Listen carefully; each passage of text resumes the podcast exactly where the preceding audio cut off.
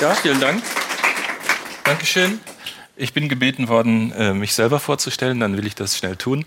Ich bin seit 1990 Leiter der wissenschaftlichen Datenverarbeitung im Deutschen Literaturarchiv in Marbach.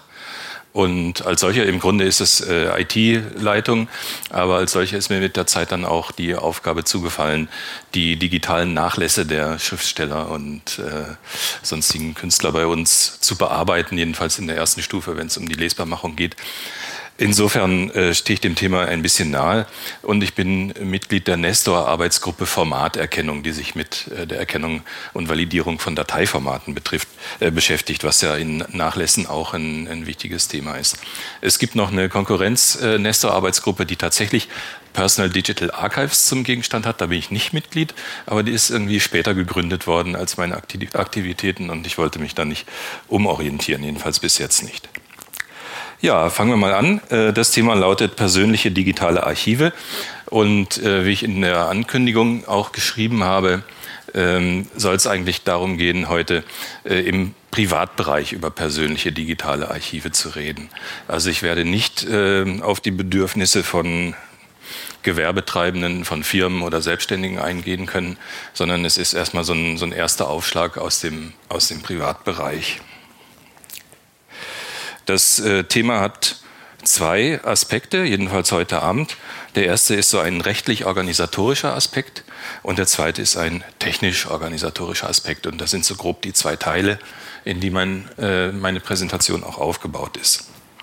Fangen wir mal gleich an mit dem rechtlich-organisatorischen Teil am Beispiel Google. Da habe ich hier auf der Webseite bezüglich äh, des Kontos eines verstorbenen Nutzers folgenden Hilfetext gefunden, der, der als Einstieg wirklich sehr gut geeignet ist.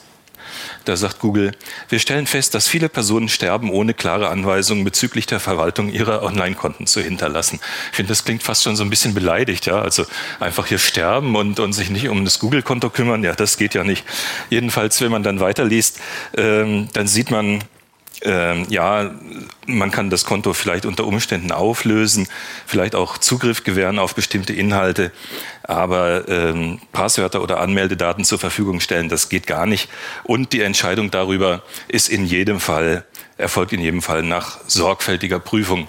Also da sieht man schon, es wird kompliziert und es ist mit Schriftwechsel zu rechnen. Dann ein anderes Beispiel was ein bisschen einen anderen Aspekt beleuchtet, am Beispiel Dropbox. Hier die, die, die offizielle Seite sozusagen und dann ein Blick in die AGBs. Da steht nämlich drin in den allgemeinen Geschäftsbedingungen, dass sie sich das Recht, also Dropbox, das Recht vorbehält, den Zugriff auf die Dienste zu beenden, wenn sie kein zahlungspflichtiges Konto nutzen und zwölf Monate in Folge nicht auf unsere Dienste zugegriffen haben. Das ist natürlich ein relativ kurzer Zeitraum, der kann schnell rum sein, wenn es irgendwie um eine langwierige Krankheit geht. Wenn wir als Literaturarchiv zum, äh, zum ersten Mal mit Erben sprechen, dann ist die Zeit auf jeden Fall schon rum. Ähm, davon kann man ausgehen. Also das ist auf jeden Fall mit Problemen behaftet. Dann noch ein Blick auf einen populären kostenlosen Cloud-Dienstleister GMX der ja auch, äh, soweit ich weiß, mit web.de gemeinsam bei 1 und 1 angesiedelt ist. Hier die, die offizielle Sicht, die, die Werbefolie sozusagen, GMX, sichere Cloud für ihre Daten. Und in den AGBs steht dann dieser schöne Satz, der eigentlich jetzt nicht direkt zum Thema gehört, den ich aber doch so, so würzig finde, nämlich der Kunde wird darauf hingewiesen, dass es ihm obliegt, in regelmäßigen Abständen mindestens einmal täglich eine Datensicherung zu machen wobei Daten, die auf den Servern von GMX abgelegt sind, nicht auf diesen Sicherungs gespeichert werden dürfen.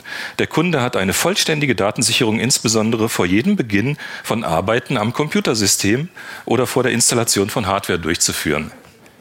Und diese entspannte Dame da, die da so ihr Tablet liegen hat auf dem Holzsteg weit ab von, von WLAN.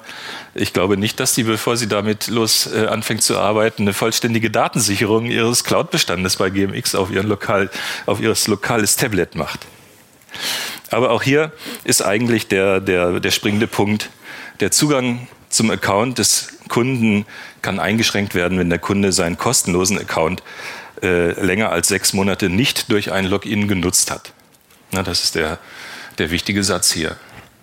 Ich meine, ich will da jetzt äh, kein, kein GMX-Bashing betreiben. Es handelt sich ja genauso wie bei Dropbox um kostenlose Dienste. Ne? Das ist aber doch das, was viele Leute eben benutzen. Und bei den kostenlosen Diensten, da kriegt man dann halt auch eben die Dienstegüter und die Dienstequalität und Verfügbarkeit, die man bezahlt hat, ganz klar.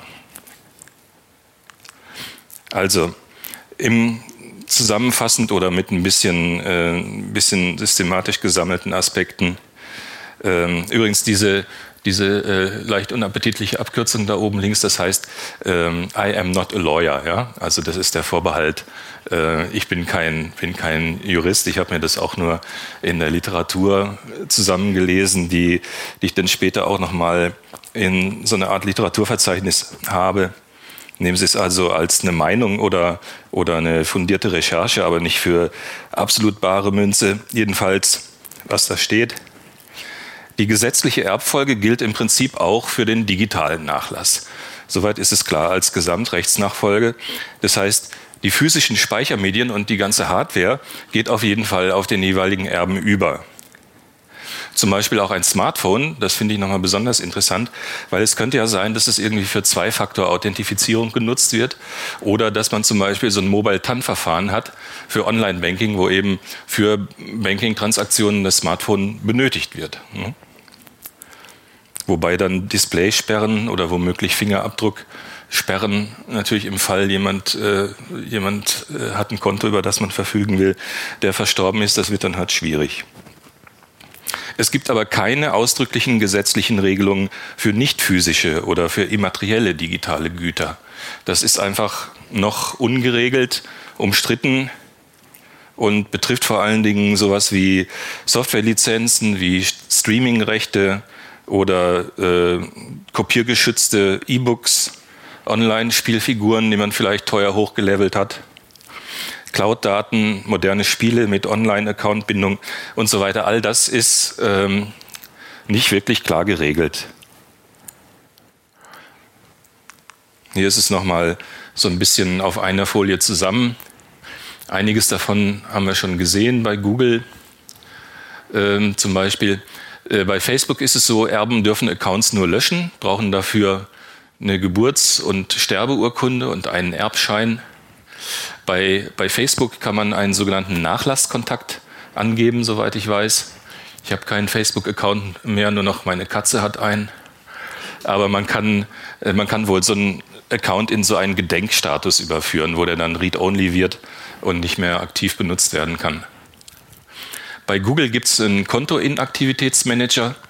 Man kann da bis zu zehn Vertrauenspersonen benennen und die werden dann automatisch benachrichtigt und autorisiert äh, nach bestimmten Bedingungen, die man eintragen kann.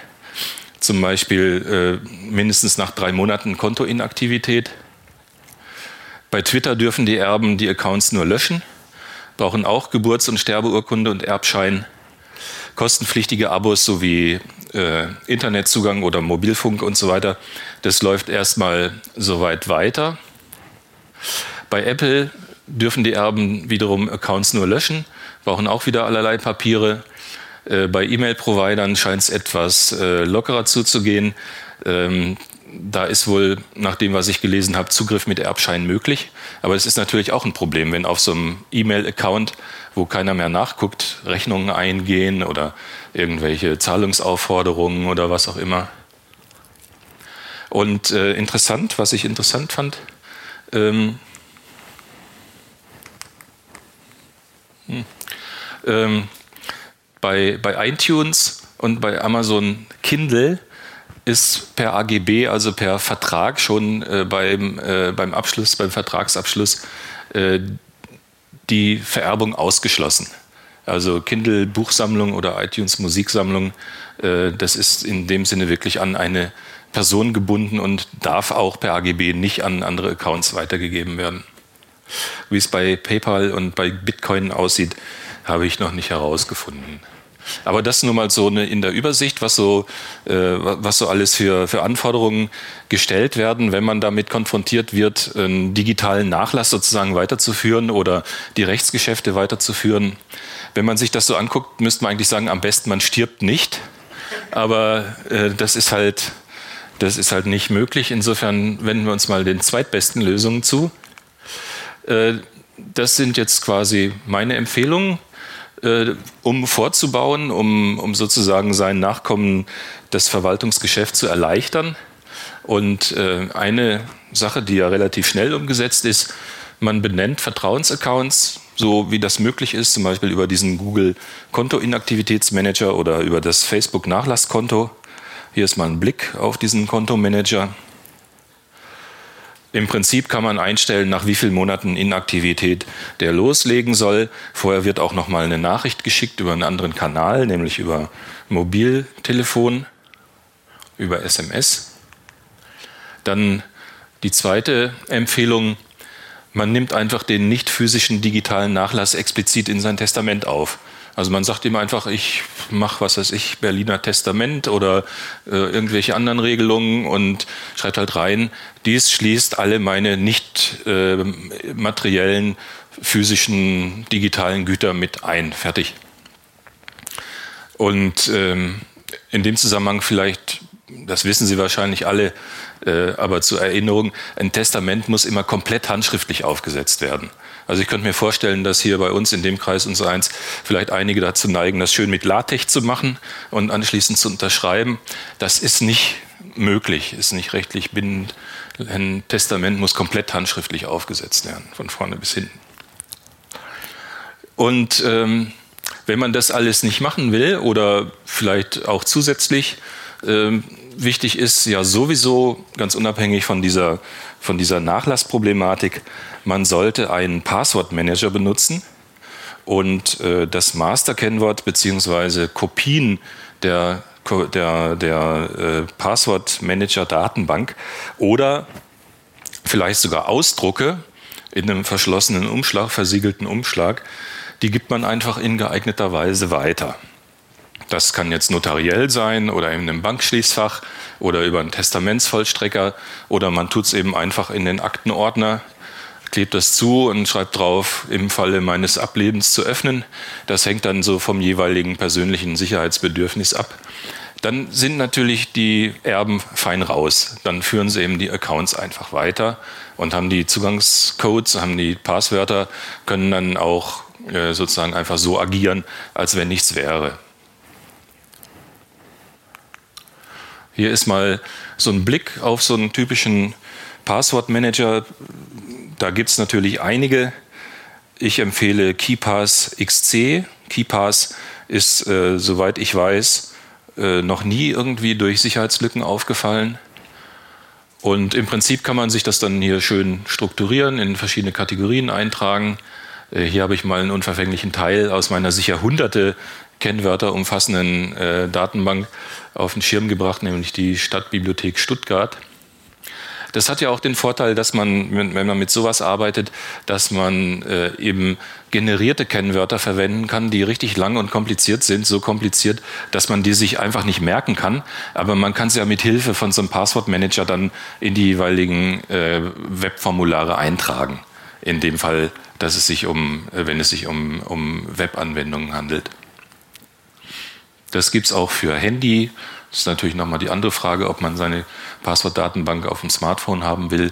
Aber äh, auch da gibt es dann Möglichkeiten mit Verschlüsseln oder doppelt und dreifach verschlüsseln. Das ist jetzt heute nicht Thema, aber im Prinzip ist so ein Passwortmanager einfach eine sehr praktische Sache und eben aus mindestens diesen praktischen Gründen, aber auch aus Gründen der Vererbbarkeit sehr zu empfehlen.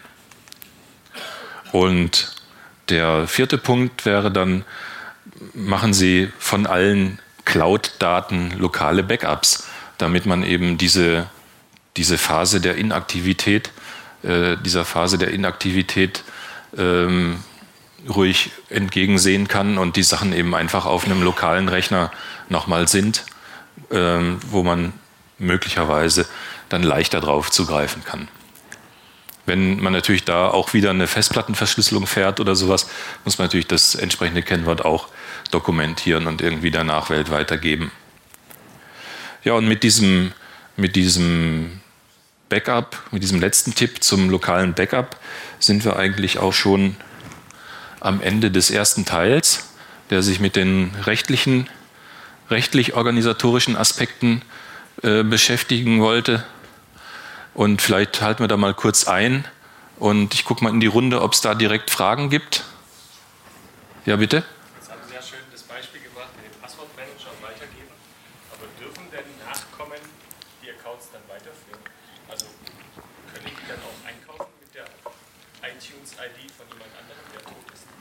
Die Frage war, ich wiederhole es nochmal, weil äh, kein Saalmikro da war. Die Frage war, wenn man die äh, Kennwörter und die Accounts weitergibt per, äh, per Passwortmanager, ob die Nachkommen dann äh, die Accounts und die Dienste weiterführen dürfen im rechtlichen Sinne. Ich denke, bei Apple und bei Kindle wäre das nicht der Fall. Aber äh, gut, das ist halt äh, dann die Frage, äh, wie weit man es treibt, wenn man es einfach für die Abwicklung des Kontos benutzt oder vielleicht noch irgendwas exportiert oder was. Das äh, kommt halt darauf an. Bei den meisten anderen Fällen ist es ja so, dass eben durch die Gesamtrechtsnachfolge der Erbe tatsächlich die Geschäfte weiterführen kann und erstmal in alle Verträge eintritt und insofern das auch legal tun kann. Ich denke, dass Kindle und Apple da tatsächlich Ausnahmen sind, die es per AGB verbieten. Für alle anderen müsste es eigentlich auch rechtlich unbedenklich sein. Gut, dann ja. Vielleicht so als Anmerkung von der anderen Seite gedacht. Funktioniert's? Okay, wunderbar. Äh, von der anderen Seite gedacht, ähm, diese Rechtsnachfolge und der Zugriff auf alle Daten bedeutet natürlich auch, dass die Erben den Zugriff auf alle Daten bekommen. Das heißt, ein potenzieller Erblasser, sprich wir alle, sollte sich auch Gedanken darüber machen, welche Daten er nicht vererben möchte. Mhm. Und die natürlich aus diesem ganzen Prozedere ausschließen. Angenommen, ich habe sensitive Daten von irgendeinem Kontakt, mit dem ich Dinge ausgetauscht habe, die niemand anderes angehen, muss ich natürlich Sorge tragen, dass die nicht mein Erbe bekommt. Weil er könnte damit machen, was er wollte, rein rechtlich gesehen. Auch das ist momentan noch recht ungelöst, muss jeder auch in seine Organisation mit einlesen lassen. Ja, völlig richtig. Zu dem Aspekt der Auswahl kommen wir jetzt im zweiten Teil. Ich äh, nehme das auch mal zum Anlass, da jetzt den anzusteuern. Ähm, beim bei dieser rechtlichen Abteilung haben wir ähm, im Grunde genommen lauter Handlungen, lauter Aktivitäten, die, sagen wir mal, übersichtlich sind und relativ wenig zeitaufwendig sind. Denn äh, so ein Testament aufzusetzen oder äh, so einen Passwortmanager einzuführen oder äh, so einen Nachlasskontakt oder so einen Account äh, für, für den Kontoinaktivitätsmanager zu benennen, das sind ja mehr oder weniger einmalige Aktivitäten, die zwar, zu denen man sich auch aufraffen muss, die aber natürlich äh, jetzt in der, im Zeitaufwand relativ, unübersi äh, relativ übersichtlich sind. Anders äh, sieht es jetzt eigentlich bei den, den technischen Herausforderungen aus. Ähm, ich will zunächst mal ein paar Aspekte aufzeigen, warum digitale Archivbestände oder digitale Nachlassbestände äh, mehr Probleme machen und besondere Risiken und Schwierigkeiten hervorrufen als herkömmliches Material. Da ist zum einen das Mengenproblem. Ähm, Sie kennen das alle, die, die Digitalfotos auf den, auf den Festplatten äh, und auf den Speicherkarten, die sind natürlich sehr viel zahlreicher als die analogen Abzüge, die Sie früher gemacht haben, weil äh, Film und Ausbelichtung, ja Ausbelichtung schon, aber äh, muss man ja heutzutage nicht machen, kann man sich auch am Bildschirm angucken oder auf dem Fernseher. Jedenfalls, äh, die Kosten sind natürlich sehr viel geringer geworden. Man kann äh, sehr viel unbeschwerter draufhalten und sehr viel mehr Bilder machen. Und die Auswahl, äh, das Ausscheiden der, der Schlechteren, das spart man sich dann oft aus Zeitgründen oder noch krasser bei äh, bewegten Bildern. Bei Super 8 Filmen zum Beispiel, ähm, die Spielzeit von so einer typischen Super 8 Spule früher waren dreieinhalb Minuten und äh, haben ungefähr ein so eine Spule mit Entwicklung hat, wenn ich mich richtig erinnere, was mein Vater damals so gemacht hat, zwölf Mark gekostet. Äh, da sind richtig knackige Urlaubsfilme entstanden. Ja? Also die waren dann, wenn das mal äh, eine halbe Stunde war, dann war es auch viel. Ja, da äh, heutzutage kann es ja passieren, dass man quasi in Echtzeit eine ganze Familienfeier durchfilmt und das Ganze dann auch in entsprechender Länge dann auf der Festplatte liegt. Also das ist erstmal ein Mengenproblem, was wir da haben.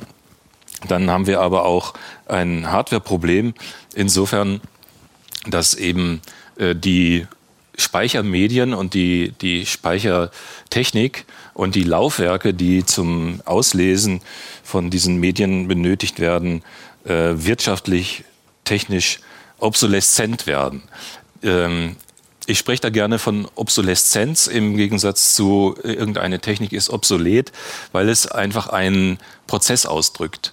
Ne, vielleicht ist Ihnen das so aus dem Begriff Adoleszenz geläufig, die Erwachsenwerdung. Ja, ein Kind wird langsam erwachsen, irgendwann ist es erwachsen. Das ist ein Prozess. Genauso äh, kann man auch sagen, ähm, ist es ein Prozess, wie eine bestimmte Laufwerkstechnik oder Speichertechnik veraltet.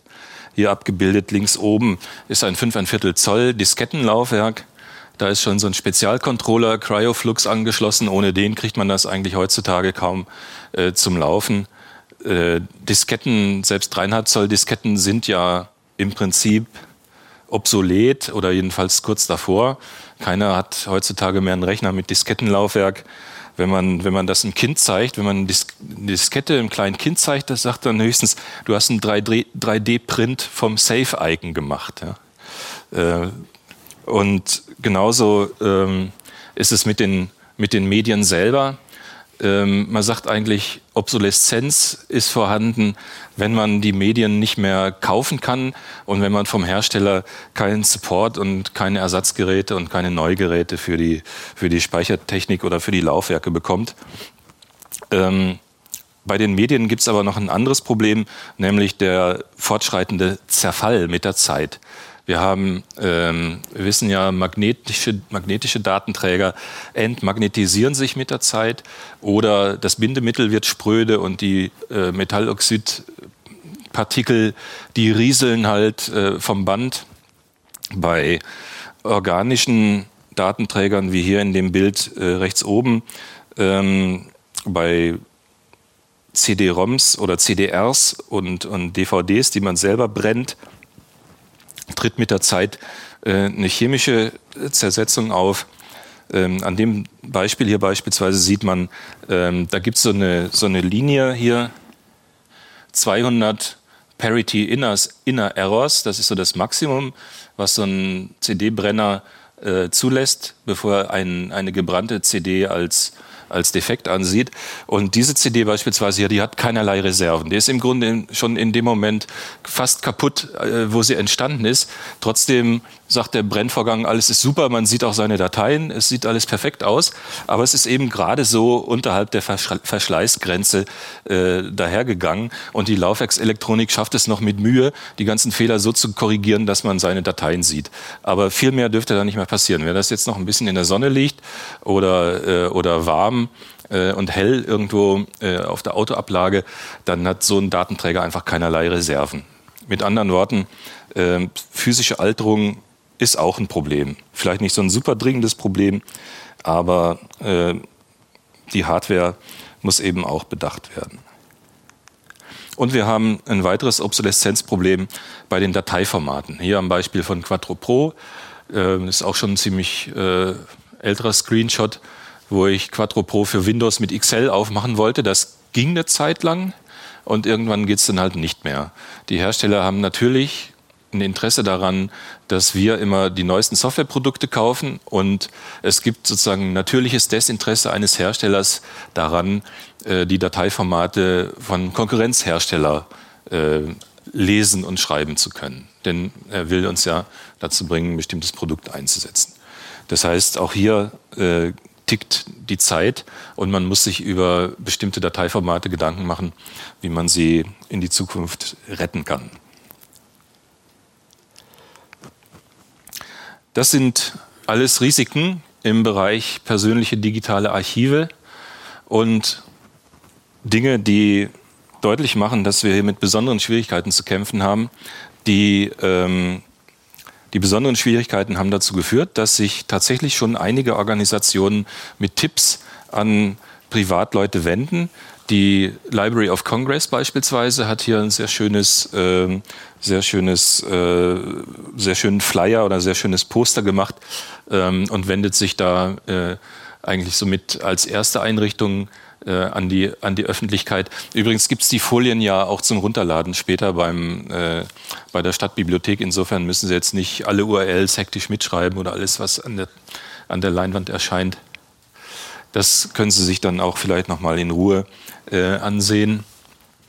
Dann gibt es die schon erwähnte relativ neue Nestor AG. äh, Personal Digital Archiving. Nestor ist übrigens ein, ein Projekt gewesen, was so mit, mit, dem, mit der Weitervermittlung, Koordination von Know-how im Bereich Langzeitarchivierung zu tun hat und tatsächlich im Bereich Bibliotheken, Archive und Museen angesiedelt ist, wo ja Langzeitarchivierung traditionellerweise eher so verortet wird.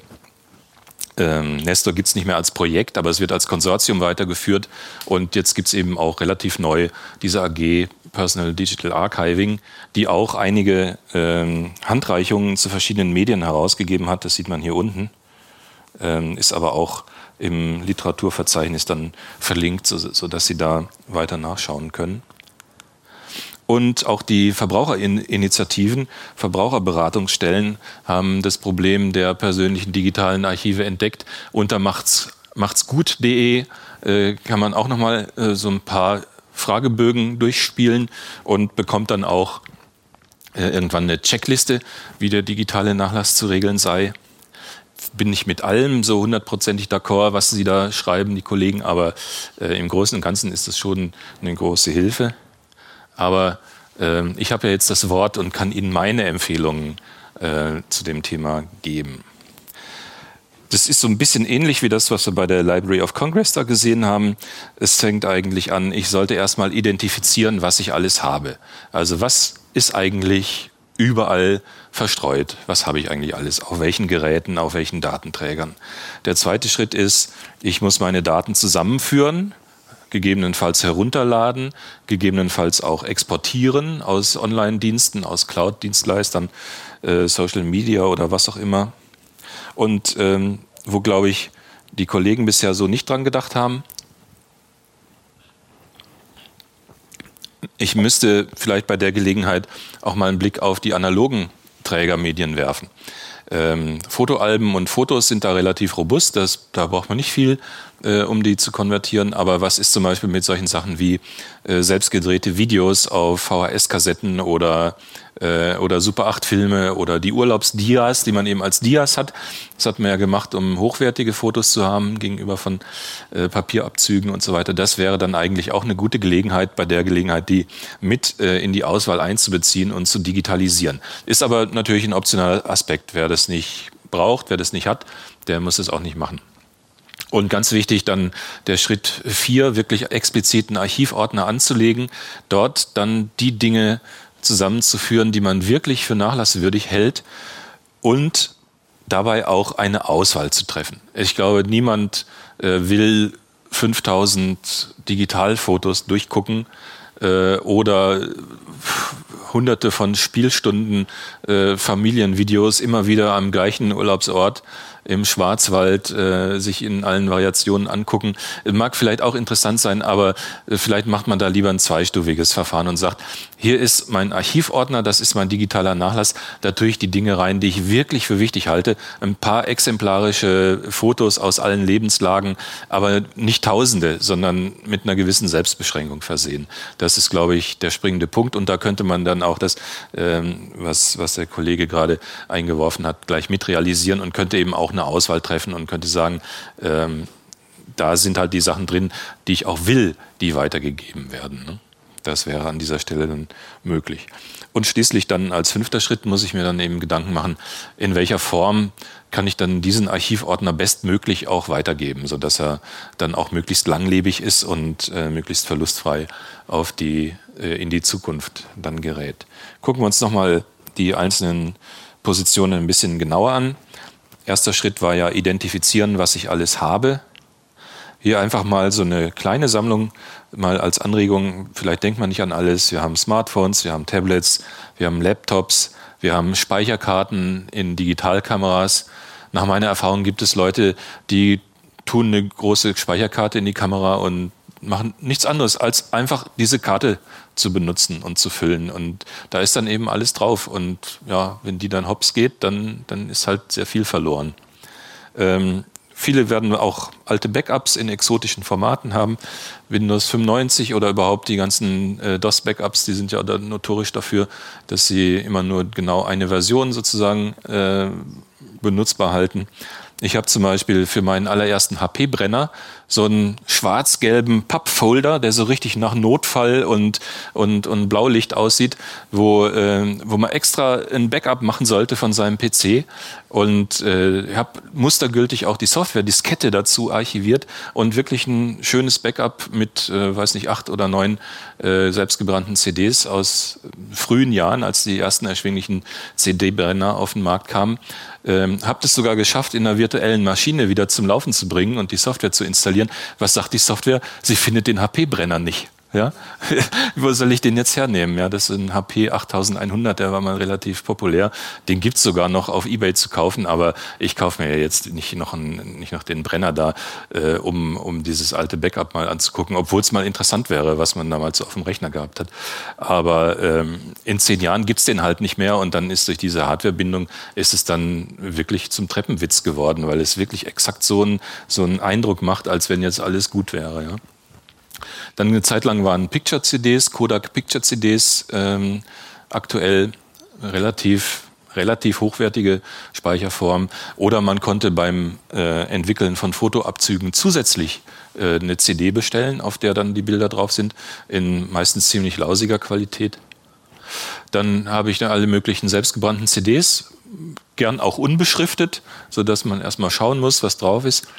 Heutzutage kommen dann eher noch die Online-Dienste dazu, die Cloud-Dienste dazu, natürlich die E-Mail-Accounts, die verschiedenen, die es gibt, Social-Media.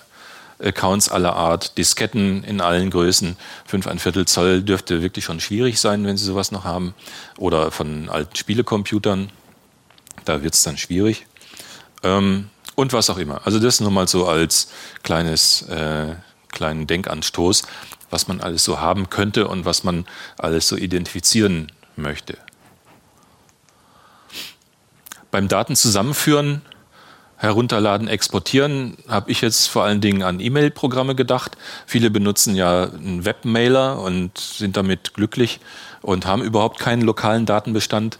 Das ist grundsätzlich nicht nur aus technischen Gründen nicht zu empfehlen, äh, aber mindestens jetzt in dem Zusammenhang auf jeden Fall auch aus technischen Gründen nicht, weil wenn ich es nicht auf meiner lokalen Platte habe, dann kann ich es auch nicht in mein, in mein Familienarchiv übernehmen. Und natürlich muss ich generell äh, dafür sorgen, dass ich Backups habe von allem, äh, was ich habe. Ne, das ist immer eine gute Idee.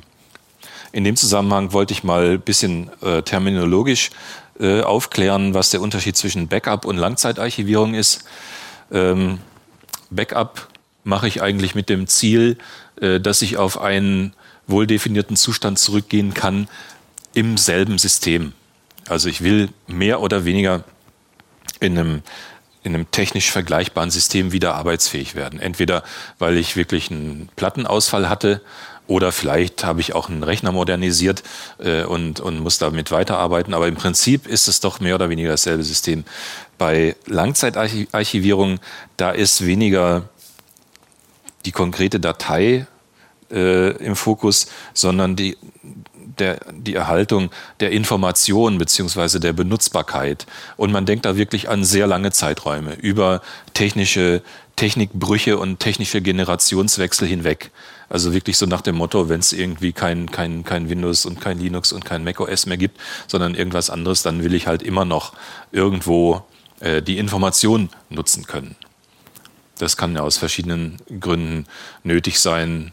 Bei, weiß ich nicht, das typische Beispiel sind immer Atommüllendlager und, und solche Sachen, aber natürlich auch im privaten Bereich. Ja, bitte?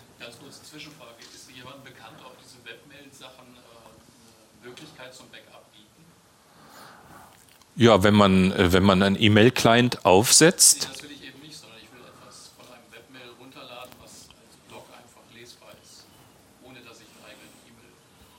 Bin ich im Moment überfragt, aber ich kann mich nicht erinnern, eine solche Option mal irgendwo gesehen zu haben. Also das typische Verfahren dürfte eigentlich sein, dass man, dass man doch einen E-Mail-Client aufsetzt, der sich die Sachen dann runterzieht. Dann hat man ja im Prinzip das, was man will.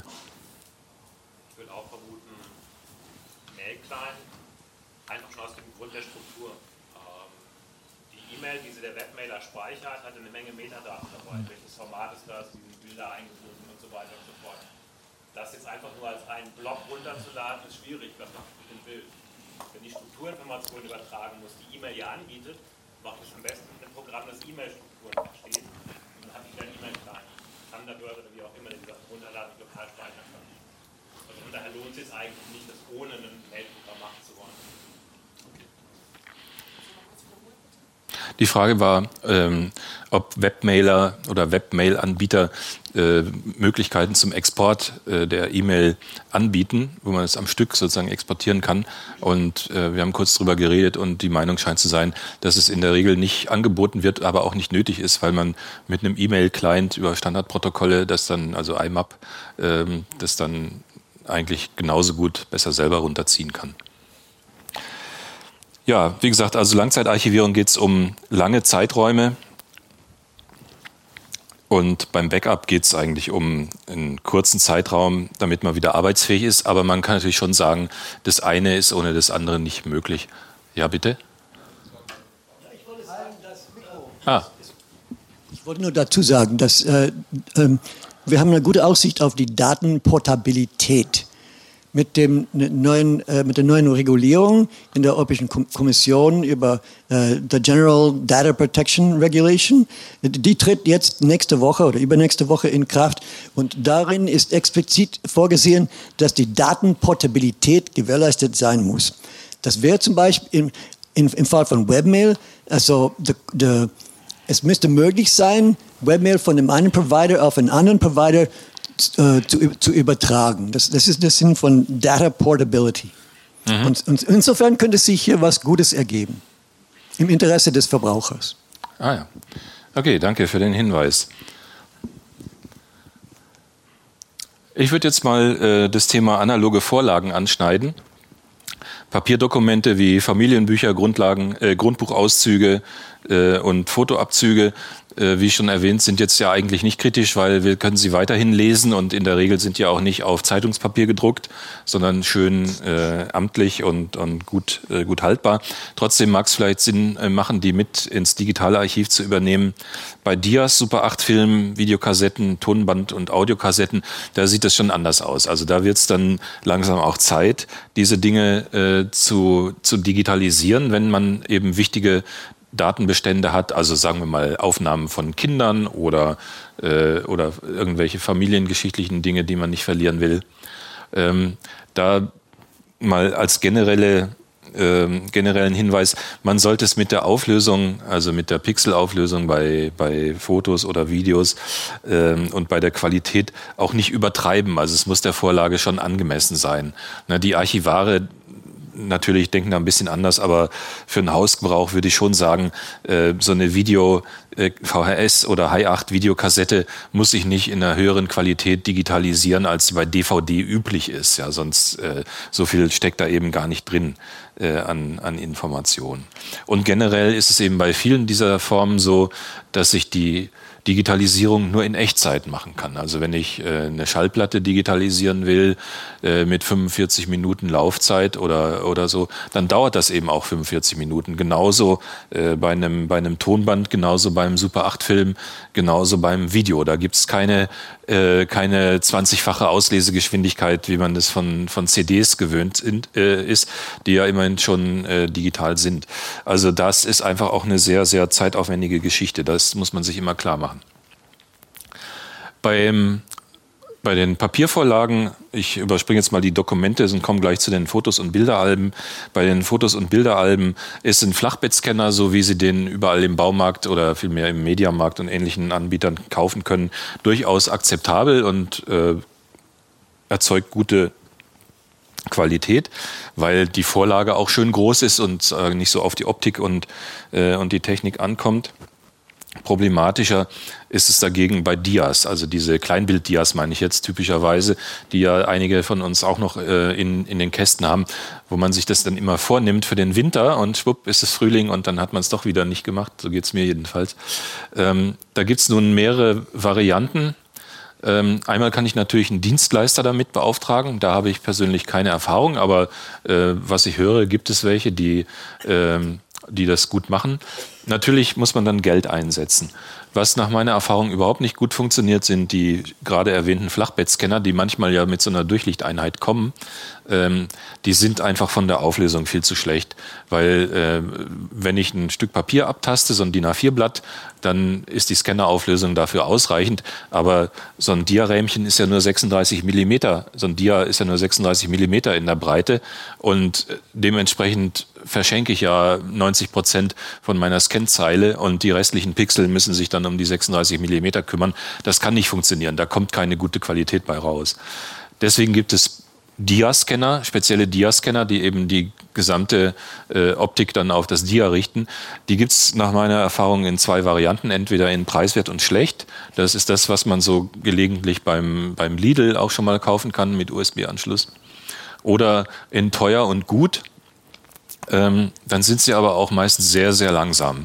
Also wenn man dann so sieht, ähm, zwei Minuten denkt dann äh, der Scanner auf dem Dia rum und mit Staubentfernung und Stauberkennung und, und allen möglichen, äh, dann sind es eben bei 36 Stück ein Magazin, dann sind es halt 72 Minuten im allerbesten Fall, dass nichts hakt und, und, und nichts irgendwie zweimal gescannt werden muss und so weiter. Also das ist einfach auch eine sehr langsame Geschichte. Ähm, ich habe für mich das ausgeschieden. Ich habe mir auch mal gedacht, okay, dann leih ich mir so ein Ding mal beim Hobbyfoto, die verleihen sowas. Ähm, aber es rechnet sich einfach zeitlich nicht. Es würde viel zu lange dauern. Und da kommt man dann in Zeiträume, da könnte man sich dann schon fast wieder kaufen. Ähm, deswegen ähm, bin ich eigentlich eher ein Anhänger vom, von der Abfotografieren-Methode. Äh, unten der Link der da genannt ist, der diskutiert auch die drei Abfotografiermethoden und stellt die Vor- und Nachteile dar. Ich kann es einmal von der Leinwand abfotografieren. Ähm, ich kann es einmal, kann einmal einen Dia-Projektor umbauen, sodass der nicht so hell leuchtet und nehme vorne die, das Objektiv raus und fotografiere dann in den Dia-Projektor rein. Also es soll jetzt hier kein Bastelworkshop werden. Ich äh, äh, erwähne das nur kurz, dass man das so machen kann. Und äh, die dritte Variante, mit einem Balkengerät und einem Dia-Dupliziervorsatz zu arbeiten. Das ist das, was ich mache. Ganz kurz mal hier einen Blick drauf, äh, wie das aussehen kann. Also man hat eine Lampe, äh, eine Videoleuchte, hat dann äh, so vorne dieses geriffelte Lederbalgending ähm, und dahinter eine eine digitale Spiegelreflex mit Zwischenringen, damit, die, äh, damit das Dia da schön in, in Formatfüllen draufkommt. Was man da hinten noch sieht mit den Messingringen, das ist überhaupt gar nicht in Benutzung. Also wenn man, wenn man das so macht, äh, kann man nach meiner Erfahrung schneller sein als ein hochwertiger Scanner, selbst wenn man die Dias einzeln einlegen muss. Aber man macht halt Klack und dann ist es aufgenommen. Natürlich kommt dann noch die Nachbearbeitung dazu. Ähm, wenn man es richtig machen will, muss man in RAW aufnehmen und dann hat man einen relativ aufwendigen Nachbearbeitungsprozess. Auch das ist sehr zeitaufwendig, aber es ist nach meiner Erfahrung noch das, das Beste. Und die Qualität ist sehr gut. Also man sieht wirklich das Korn des Dia-Films und besser kann man nicht werden. Also die Körnigkeit der Emulsion, äh, das ist, ist sozusagen der, die ultimative Schärfeprüfung. Ja, das nur als Exkurs. Äh, wollte das jetzt nicht wirklich vertiefen. Beim Super 8-Film äh, geht es wieder eher in Richtung Dienstleister. Äh, oder, da hat mein Vater gute Erfahrungen mitgemacht, einfach abfilmen, allerdings von einer hellgrauen äh, Leinwand. Also einfach eine hellgraue Pappe, die überstrahlt dann nicht so und dann einfach mit der Videokamera, mit einer möglichst mit einer digitalen Videokamera abfilmen. Super 8 hat ja den Vorteil, dass es keine Tonspur hat, dass man sich also ums Audio nicht kümmern muss und dementsprechend äh, dann ruhig der Projektor da rattern kann. Ähm, das ist äh, relativ, fand ich mit relativ guten, äh, äh, relativ guten Ergebnissen möglich. Und bei VHS und Hi8-Videos, was ja beides analoge Techniken sind. Abgebildet ist da diese VHS-C-Kassette, die man wieder in die große VHS-Kassette einsetzen konnte und dann in, in äh, Videorekorder einsetzen. Äh, da wäre mit einem 12 Euro USB-Videograbber auch schon äh, ausreichende Qualität vorhanden, um die zu sichern. Jedenfalls besser, als wenn man es hinterher gar nicht mehr abspielen kann. Ja, das ist so ein kleiner Exkurs in die analoge äh, Technik und die Digitalisierung von analogen Material. Ähm, jetzt gegen Ende müssten wir noch mal kurz über Metadaten sprechen unter dem Hauptgesichtspunkt Archivordner anlegen. Der Ordner oder die darin enthaltenen Strukturen sollen ja sprechend sein für die Nachwelt oder auch einfach nur für uns. Das heißt, ich sollte mir sprechende Ordner und Dateinamen überlegen. Und dazu gehört zum Beispiel auch, dass man eben bei Datierung äh, immer Jahr, Monat und Tag angibt. Wenn man das tut, dann aber bitte mit führenden Nullen äh, und, mit, äh, und mit dem Jahr äh, vorneweg und dann den Monat und dann den Tag, äh, damit man da einfach schöner sortieren kann im, im Dateisystem. Und äh, bei Fotos hat man ja die Möglichkeit, äh, sogar mit Bildverwaltungsprogrammen Schlagwörter in die Fotodateien einzutragen. Da nimmt man dann möglichst ein Programm, was nicht eine eigene Datenbank erzeugt oder die nur zusätzlich erzeugt, aber auch nach einem Standardverfahren, zum Beispiel nach IPTC, diesem International Press Telecommunications Council, die Stichwörter in die Dateien reinschreibt, sodass man auch softwareunabhängig die Schlagwörter dann in den Bildern hat. Und ähm, wo man darauf achten sollte, einfach ganz trivial Uhrzeit und Datum in Digitalkameras immer korrekt einzutragen. Ich finde, es gibt nichts Blöderes, wenn man auf einem Familienfest von drei, vier verschiedenen Leuten die Fotos zusammenführt und alle haben unterschiedliche, äh, unterschiedliche Uhrzeiten in ihren Kameras. Wenn man es dann zusammenwirft und nach meinem Vorschlag dann auch solche Dateinamen vergibt, die Datum und Uhrzeit enthalten, dann hat man mit Sicherheit äh, weit auseinanderliegende Blöcke, der gleichen Ereignisse und das ist immer schwierig zusammenzuführen. Kann man zwar nachträglich ändern, aber ist wieder mit Arbeit verbunden. Also hier äh, zeige ich mal ein kleines Beispiel, wie ich das im Bereich der Fotos mache. Ich habe ähm, irgendwo so einen Hauptordner Bilder, darunter gibt es Fotos dann gibt es wieder Maxi Master, das soll heißen, das sind die in Maximalauflösung und meine quasi meine, meine Masterbilder, ja, höhere Auflösung oder höhere Qualität habe ich nicht. Äh, da es sich um Digitalfotos handelt, sind das jetzt schon auch JPEG-Aufnahmen.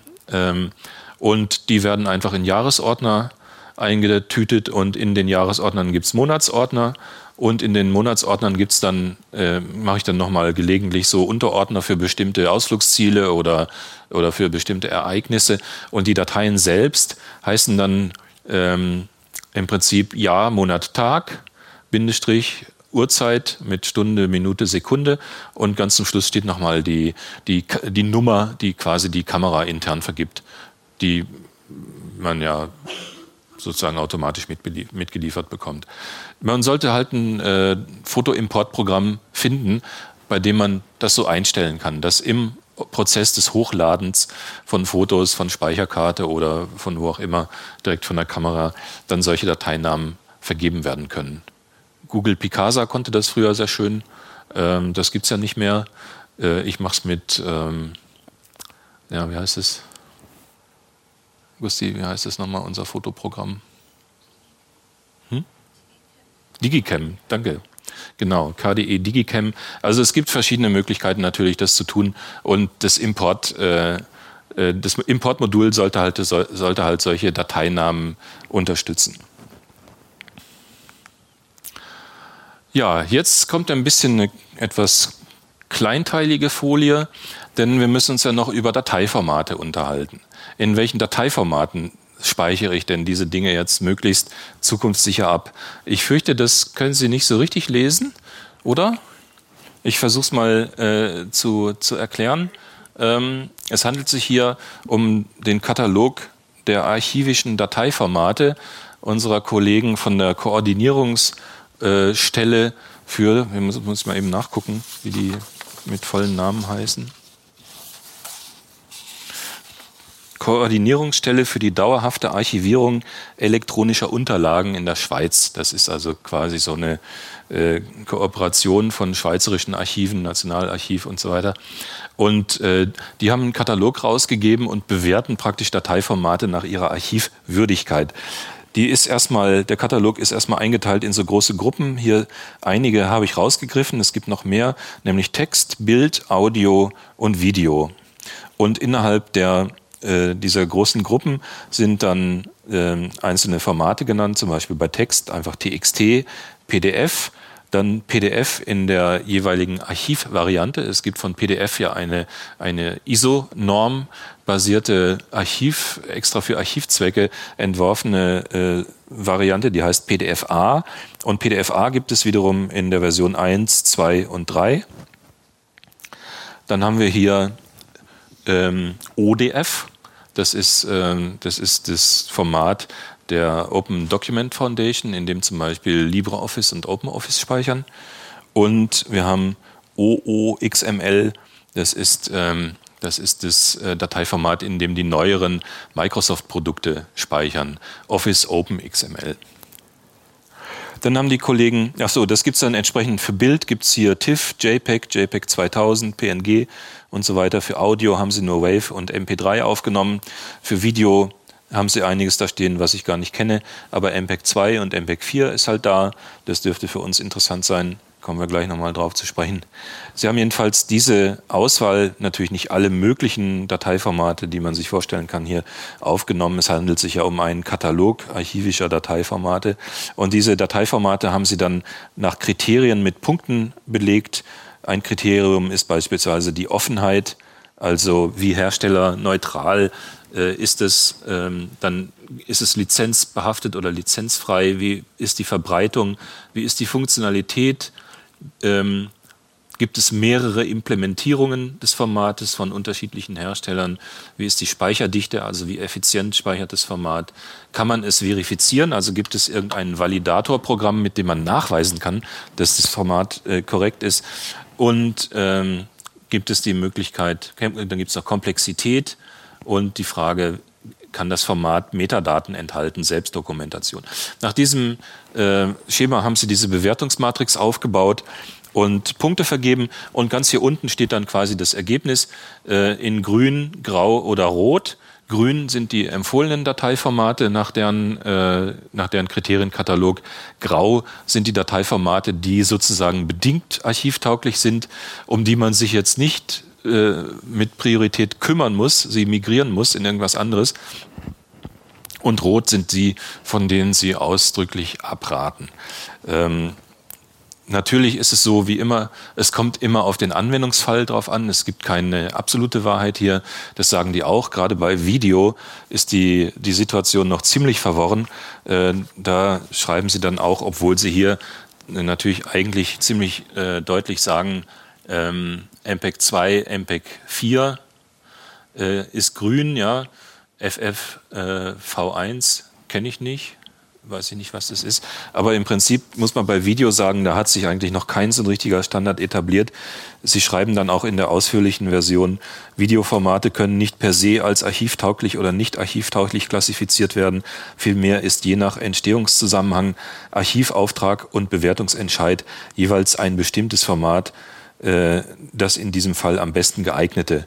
Und das übernommene Video, die übernommenen Videos sollten, wenn möglich, die ursprünglich erzeugten und wenn nicht, so, so doch die mit möglichst wenig Konvertierungsschritten entstandenen Dateien sein. Ja, also da kann man vielleicht als Rule of Thumb sagen, man nimmt mal das, äh, was man hat und, und konvertiert dann nicht ewig dran rum. Aber außer abgesehen von diesem Video ist es, ähm, ist es äh, auch eine sehr nützliche Tabelle. Mit anderen Worten, wenn, Sie, wenn, Sie, wenn es um Dokumente und um Texte geht, ist PDF-A äh, das Mittel der Wahl. Ähm, aber die modernen Dokumentformate, die ja intern XML sind, gerade haben Sie es schon gesehen auf der nächsten Folie, sind auch okay. Wenn es um Bilder geht und man scannt etwas, dann sollte man TIFF nehmen. TIFF ist standardisiert und ähm, kompressionskomprimiert äh, verlustfrei. Ähm, wenn Sie aber JPEG-Dateien haben, also das, was normalerweise eine, Videokam äh, eine Digitalkamera ausspuckt, müssen Sie die nicht extra in TIFF konvertieren. Das muss man auch nicht machen. Ja. Es ist zwar ein verlustbehaftetes Format, JPEG, aber ähm, das, äh, wenn man nur seine Fotos archivieren will, dann hat man damit kein Problem. Womit man allerdings ein Problem hat, das trifft jetzt eher die anspruchsvollen Fotografen. Ähm, das ist, äh, wenn man RAW-Dateien äh, zusätzlich abspeichert, also die quasi die Daten sowie der Sensor, wie, die, wie der Fotosensor die liefert. Da gibt es zwar einen Standard von Adobe, äh, das das DNG, das digitale Negativ, irgendwas, DNG, also es sollte ein übergreifender Standard sein für RAW-Formate, aber RAW-Formate sind tatsächlich, ähm, auch wenn sie die größten Freiheiten bei der Korrektur von, von Über- und Unterbelichtungen und Farben und so weiter äh, zulassen, sind doch archivtechnisch besonders schwierig. Und äh, die würde man auf jeden Fall zusätzlich äh, als TIFF-Dateien abspeichern. Vielleicht auch als TIFF-Dateien mit 48-Bit-Farbinformationen, sodass da möglichst wenig verloren geht. Also TIFF für Scans, JPEGs kann man so lassen, das wäre so die, die Rule of Thumb. Und wenn Sie äh, Audio Digitalisierung betreiben, dann sollten Sie äh, Wave-Dateien, unkomprimierte Wave-Dateien erzeugen. Also auf Tonbänder bin ich gar nicht groß eingegangen. Ist ja klar, die schließt man halt an seine Soundkarte an und, und digitalisiert die damit äh, und legt sie dann als Wave ab. Und bei Video müssen wir mehr oder weniger das nehmen, was die jeweiligen Geräte sowieso erzeugen. Noch eine weitere Folie zu den Dateiformaten. Ich habe es gerade schon gesagt, bei, bei den Office-Dokumenten ist es so, dass äh, Microsoft Office äh, bis vor der Version 2007 proprietäre und nicht offengelegte oder lange Zeit nicht offengelegte äh, Dateiformate verwendet hat. Also das, was man so als .doc, .xls und so weiter kennt. Ähm, die sollte man dann schon, das geht ja noch heutzutage noch unproblematisch mit den normalen Office-Versionen, die sollte man dann in DocX, XLSX und so weiter konvertieren, einfach nochmal neu abspeichern. Intern ist es, äh, sind das gezippte XML-Dateien. Äh, und insofern ähm, kann man sagen, sind die dann relativ robust für die Zukunft oder eben in ODT und ODS und so weiter äh, überführen. Also das, was LibreOffice äh, macht, das sind ist intern auch gezipptes XML eben nach dem ODF-Standard. Oder der Königsweg, dann kann man sie allerdings nicht mehr ändern. Wenn man sie wirklich archivfest einfach nur unverrückbar äh, festschreiben will, dann nimmt man PDF-A. Das kann man ähm, in den aktuellen in den aktuellen Office-Programmen auch einfach äh, so einstellen. Sie können sowohl in Microsoft Office als auch in LibreOffice einfach sagen, speichern als PDF und, äh, oder exportieren als PDF. Und dann gibt es eine Checkbox, da kann man sogar ankreuzen als ISO 9 irgendwas äh, als PDF-A abspeichern. Das ist also überhaupt kein Problem. Bei den Fotos und bei den Scans will ich nur mal darauf hinweisen, dass es auch eine schöne Möglichkeit gibt, die einfach als Fotobücher der Nachwelt äh, zu überlassen. Es ist natürlich eine etwas unkonventionelle Idee, dass man es eben gar nicht digital macht, sondern nur auf Papier. Aber zumindest zusätzlich, warum nicht? Und äh, bei Video hatten wir noch nicht gesprochen über die digitalen alten Videoformen. Mini-DV meine ich damit. Ähm, die sind ja schon digital und treten als .avi oder .mov-Dateien in Erscheinung, was Containerformate sind. Die kann man eigentlich nur so unverändert lassen, auch wenn die riesig sind, 13 Gigabyte pro äh, Spielstunde. Aber das ist ja heutzutage auch nicht mehr so ein Problem. Bei den E-Mails ähm, hat man ja vorhin gesagt, man sollte Webmail-Bestände auf jeden Fall runterladen. Ja, Entschuldigung, da hinten gibt es eine Frage. Warten Sie kurz, warten Sie kurz, bis Mikro kommt.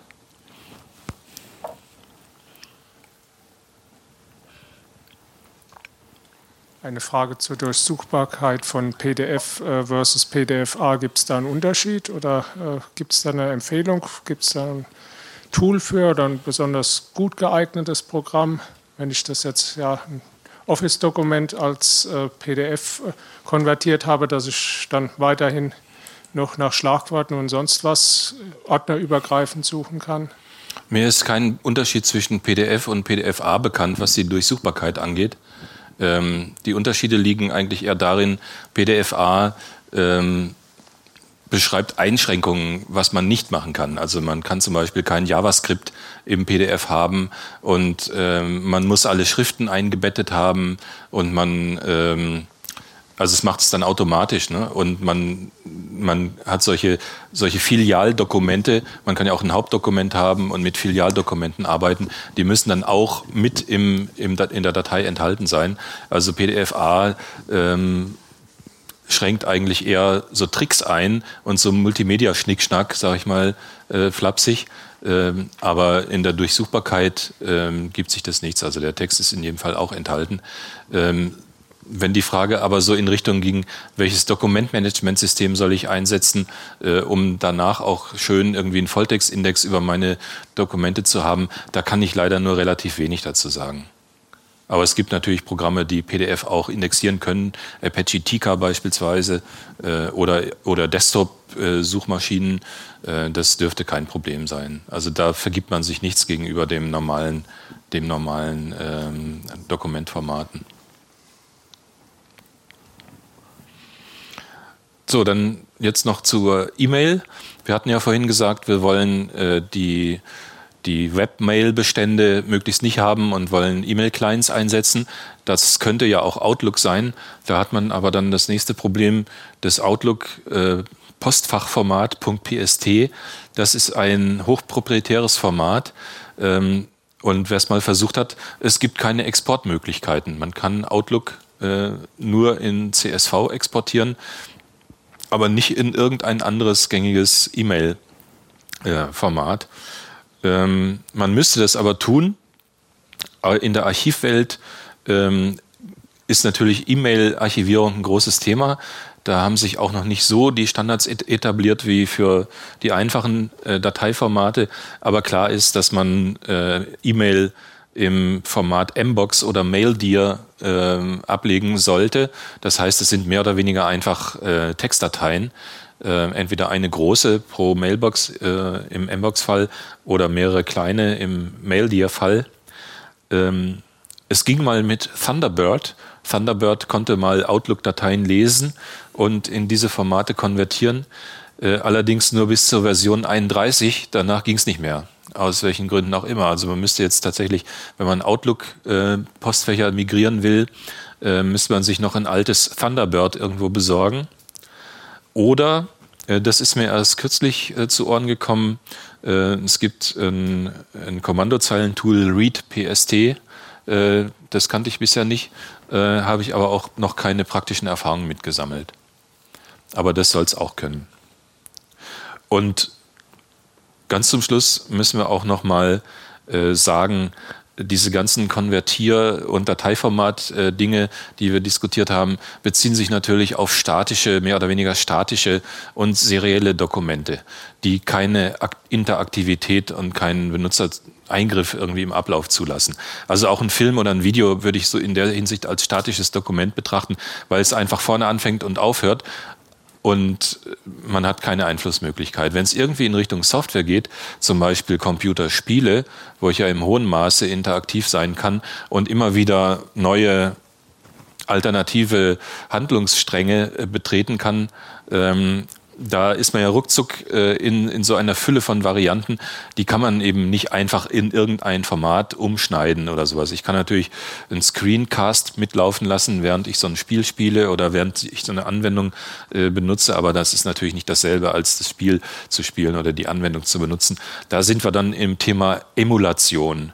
Alles andere ähm, ist der Bereich Dateimigration. Das heißt, ich nehme ein altes Dateiformat oder ein obsoleszentes Dateiformat, verwandle das in ein moderneres Format, sodass ich das in einer modernen Umgebung öffnen und bearbeiten und wahrnehmen kann. Also zum Beispiel ein altes Atari First Word Dokument wandle ich um in PDF und kann es mir dann auf modernen Rechner angucken. Bei der Emulation macht man es genau andersrum. Da werden die Originaldokumente, also sagen wir mal die Originalspiele oder die alte Software, die wird unverändert gelassen und man schafft eine, eine Emulation der alten Rechnerumgebung für diese Dokumente und für diese Software, die dann immer noch denkt, okay, es ist immer noch 1985 und ich laufe auf einem alten Apple äh, äh und aber in Wirklichkeit ist es eine Software-Emulation, die auf einem, auf einem modernen Rechner läuft. Auch Virtualisierung oder virtuelle Maschinen kann man grob sagen, gehen so in diese Richtung. Das ist eine Möglichkeit, die lauffähig zu halten. Ist natürlich auch eine besonders aufwendige Geschichte und der Nachweis, dass das wirklich über Technikgenerationen gelingt, steht noch aus. Denn die Emulationssoftware ist ja ihrerseits wieder ein digitales Objekt, was auch wieder ihre eigenen äh, Archivierungsprobleme mit sich bringt. Im Moment funktioniert das alles prima, aber irgendwann werden wir wahrscheinlich dann so einen Emulator im Emulator haben und dann erst äh, die Originalsoftware darin betreiben. Die, äh, die Zeiten stehen wahrscheinlich kurz bevor. Ja, und damit ähm, kommen wir zum, zum letzten Punkt, nämlich wie, wie archiviere ich jetzt eigentlich das so geschaffene und so aufbereitete Material. Ähm, da gibt es natürlich auch keine wirklich klaren Aussagen, keine eindeutigen Aussagen. Ein paar ähm, Empfehlungen kann man aber schon geben. Wie vorhin schon gesagt, selbstgebrannte DVDs und CDs altern. Die organische Schicht äh, kann sich zersetzen. Bei Disketten ist eigentlich schon klar, die sind schon ausgestorben. Ist klar, das ist kein, kein Thema mehr. USB-Sticks oder SSDs, also Festplatten, die auf, auf Flash-Speicher, auf elektronischem Speicher basieren und nicht auf beweglichen magnetischen Teilen. Die haben auch ein Problem, an das man äh, auch nicht immer denkt. Die halten nämlich ohne Strom auch nur wenige Jahre. Da müssen wir wirklich mal in den Datenblättern gucken von den Herstellern. Ein USB-Stick, den man einfach in Safe liegt, äh, legt, der wird auch nicht ewig halten. Ja? Unter Umständen auch nur wenige Jahre. Das kommt ein bisschen auf den Hersteller drauf an, weil er einfach äh, zu der, zur Speicherung in seinen Zellen äh, gelegentlich Strom braucht. Also müsste man die gelegentlich in Betrieb nehmen und prüfen. Bei magnetischen Festplatten habe ich natürlich das ist bekannt, ein Verschleißproblem. Einfach gibt so und so viele Betriebsstunden und dann oder so und so viele Kopfbewegungen und dann fangen die Dinge an auszufallen. Äh, das, das ist bekannt. Ähm, bei externen Festplatten, die man nur gelegentlich anschließt mit USB-Anschluss, ähm, habe ich hier mal vollmundig hingeschrieben, fünf bis zehn Jahre haltbar. Das wäre, glaube ich, so die aktuelle Empfehlung. Was anderes habe ich eigentlich auch nicht auf der Pfanne. Wenn man jetzt äh, wirklich so ein äh, Familienarchiv oder persönliches Archiv weitergeben will, ich würde sagen, im Moment kann man das nur einmal auf seinem Rechner äh, speichern und ein zweites Mal ähm, auf einer externen USB-Platte oder vielleicht auch auf zwei äh, externen USB-Platten, wo man dann die eine halt zu Hause hat und die andere ins Bankschließfach tut oder im Büro äh, lagert, für den Fall, dass mal das Haus abbrennt oder irgendwie äh, das Equipment gestohlen wird äh, oder der Blitz einschlägt, ähm, wäre das sicher ganz gut.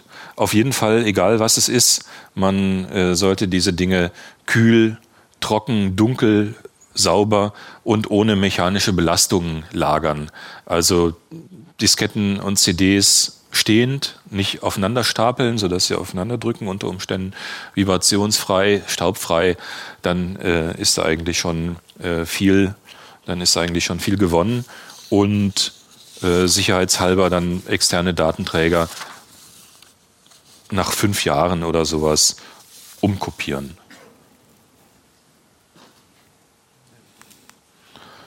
Ja, damit bin ich dann auch am Ende des zweiten Teils, am Ende dessen, was ich Ihnen erzählen wollte. Wir haben jetzt hier noch ein paar Folgefolien mit Literaturangaben, Quellen und Links, wo die genannte Software nochmal äh, aufgeführt ist. Das, wie gesagt, können Sie dann in der runtergeladenen Fassung sich angucken. Und Bildnachweise habe ich auch draufgebracht. Und damit sind wir jetzt wirklich am Ende des Vortrags, von dem jedenfalls, was ich vorbereitet habe. Und wenn Sie mögen, können wir gerne noch die Diskussion fortsetzen und Fragen behandeln.